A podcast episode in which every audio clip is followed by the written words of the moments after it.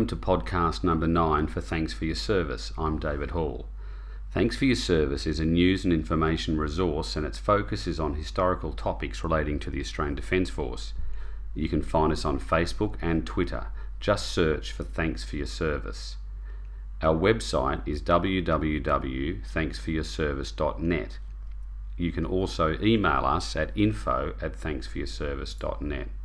In this podcast, for this past week that we commemorated Anzac Day twenty eighteen, we're going to hear a personal story about my grandfather who landed at Gallipoli in April of nineteen fifteen. I had the pleasure of taking my father, Jeff Hall, to Gallipoli to see where his father had landed some one hundred three years ago.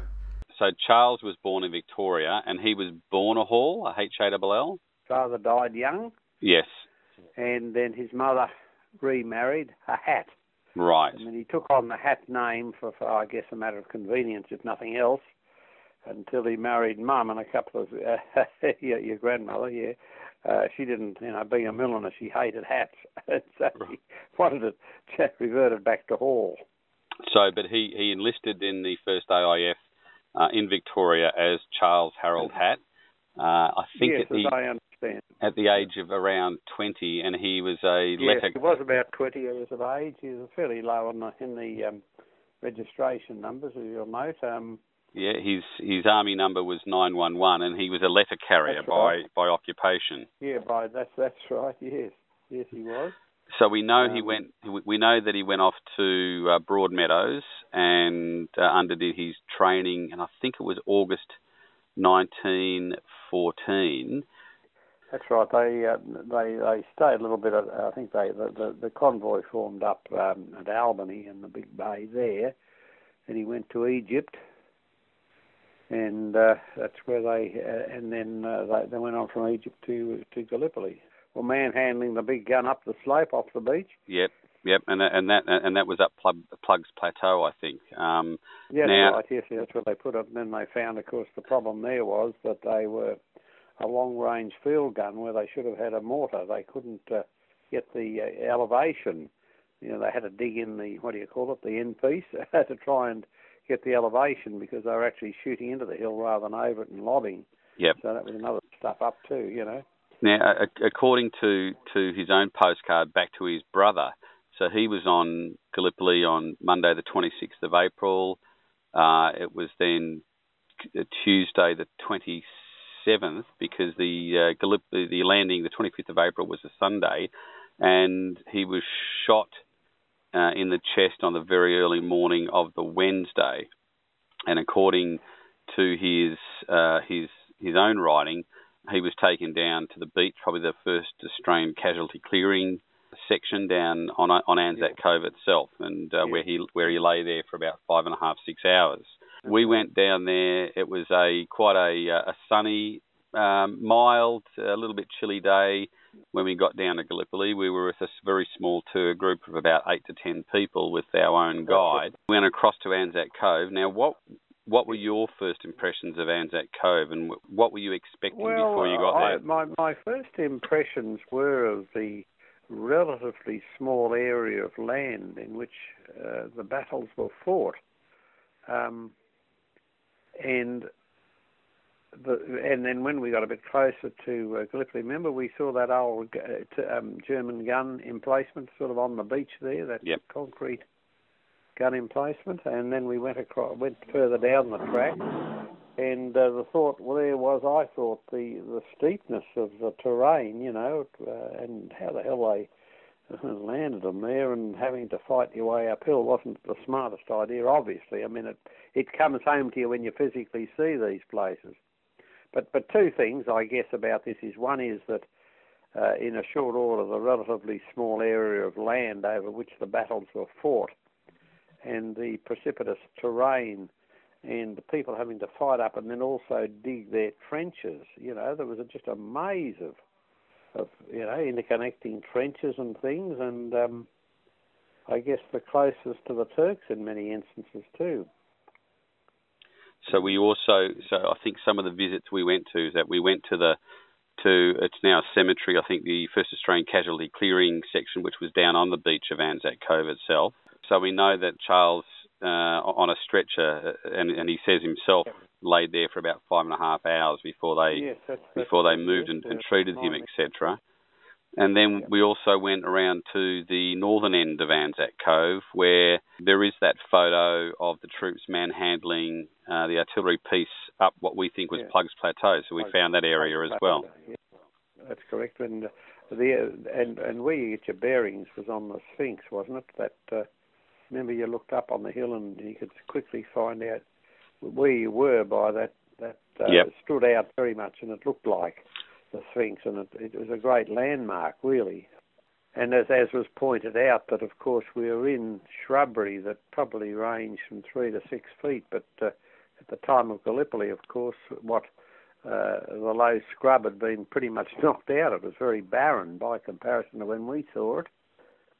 And uh, the other, the other overwhelming feeling, I, I was amazed at the at the number of small cemeteries, you know, that that. Uh, were strewn. We know about the larger ones, but there was an awful lot of, you know, smaller uh, cemeteries around the place. We uh, we saw Simpson the Donkey Man, you know, the, his his um, grave site pretty much on the beach. So that so that initial climb that we made was from the beach up to Plug's Plateau. Yes. So that was the first yes. steep climb that the uh, that the Anzacs experienced uh, yes. when when they landed. And then from up, up Plug's Plateau, then you had a good look over places like Shrapnel Gully. Uh, Gully, you could look across at Lone Pine. So we, we, we yeah. climbed that, and it was pretty steep. Um, and obviously we weren't carrying packs or under fire. So we know that uh, also. So after after leaving Gallipoli and being medically evacuated off Gallipoli, uh, Charles mm-hmm. went uh, actually back to the U K. For, That's right, yeah. for his medical treatment. He, he never saw service yeah, again. He was repatriated back to Australia yeah. in about October nineteen fifteen. Yeah, he was medically unfit, and I think the only other bit of interest there, and to, to his dying day, you know, he uh, still carried the Turkish bullet in him. They, uh, they couldn't operate in those days because it was too close to the heart, so they didn't have the techniques. So they just left the uh, the slug in him. Something that you've always said to me is that uh, he, he never really talked about the war to you, did he? Never, ever talked about the war. Never. No. I cannot remember any discussion whatsoever. But uh, as I said, I, I also never remember him as a well man, too. He, uh, he had good days and bad days um, throughout his life. And then uh, and then he died in uh, nineteen sixty-six, and he's buried at Woden Cemetery in Canberra. There's a mystery that, despite all our research, we've never been able to solve, is that we have a photo of him with sergeant stripes on. We don't yes. know we we, we we don't know the exact date when it was taken. We think it could either be militia related. Uh, he was enlisted as a gunner in the artillery uh, when he enlisted in the first A I F.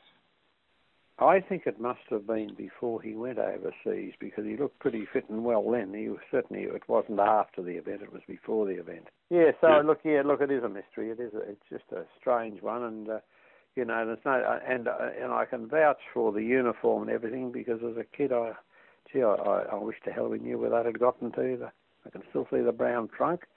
I can see his jacket, you know, the big tweed jacket, and it did have the three stripes on it. He had his jodhpurs. He had the Uh, the le- leather leggings, and uh, he had it as a slouch hat, and just what became of that, I wish I knew. My grandfather was born Charles Harold Hall in Hawthorn, Victoria, on the thirteenth of March eighteen ninety-four. At the age of twenty, on the fifteenth of August nineteen fourteen, he enlisted into the second Field Artillery Brigade, fourth Battery. He was enlisted as a gunner with Army number nine one one.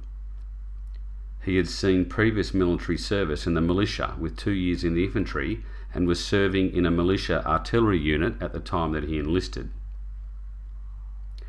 He enlisted with the surname Hatt, H A T T, his stepfather's surname. His father was a Hall. The name changes will become clearer as we progress through this podcast. Four days after enlistment, Harold joined some two and a half thousand men who marched from central Melbourne to Broadmeadows Army Camp for training.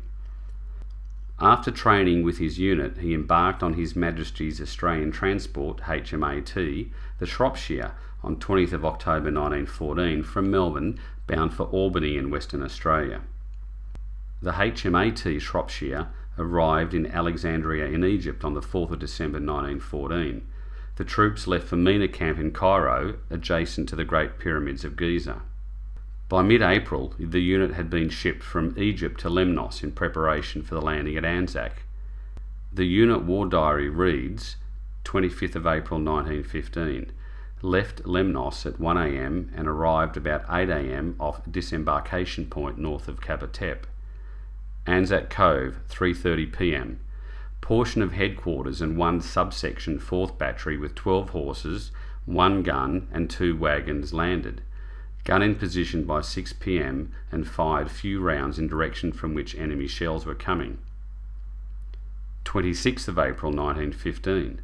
Four more guns, two from fourth Battery and two from fifth Battery, landed and placed in position as per plan attached. During day, fire was brought to bear in direction from which shells were coming, but there was little observation.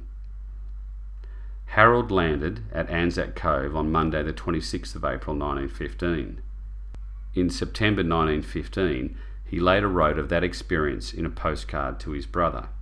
When we got our first gun ashore on Sunday afternoon twenty-fifth, the infantry on the beach took charge of it and said they would pull it anywhere.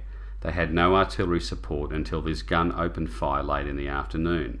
We could not get any more ashore until Monday morning when I landed, on account of the snipers having control of the landing place. The fourth Battery landed the first gun on the peninsula.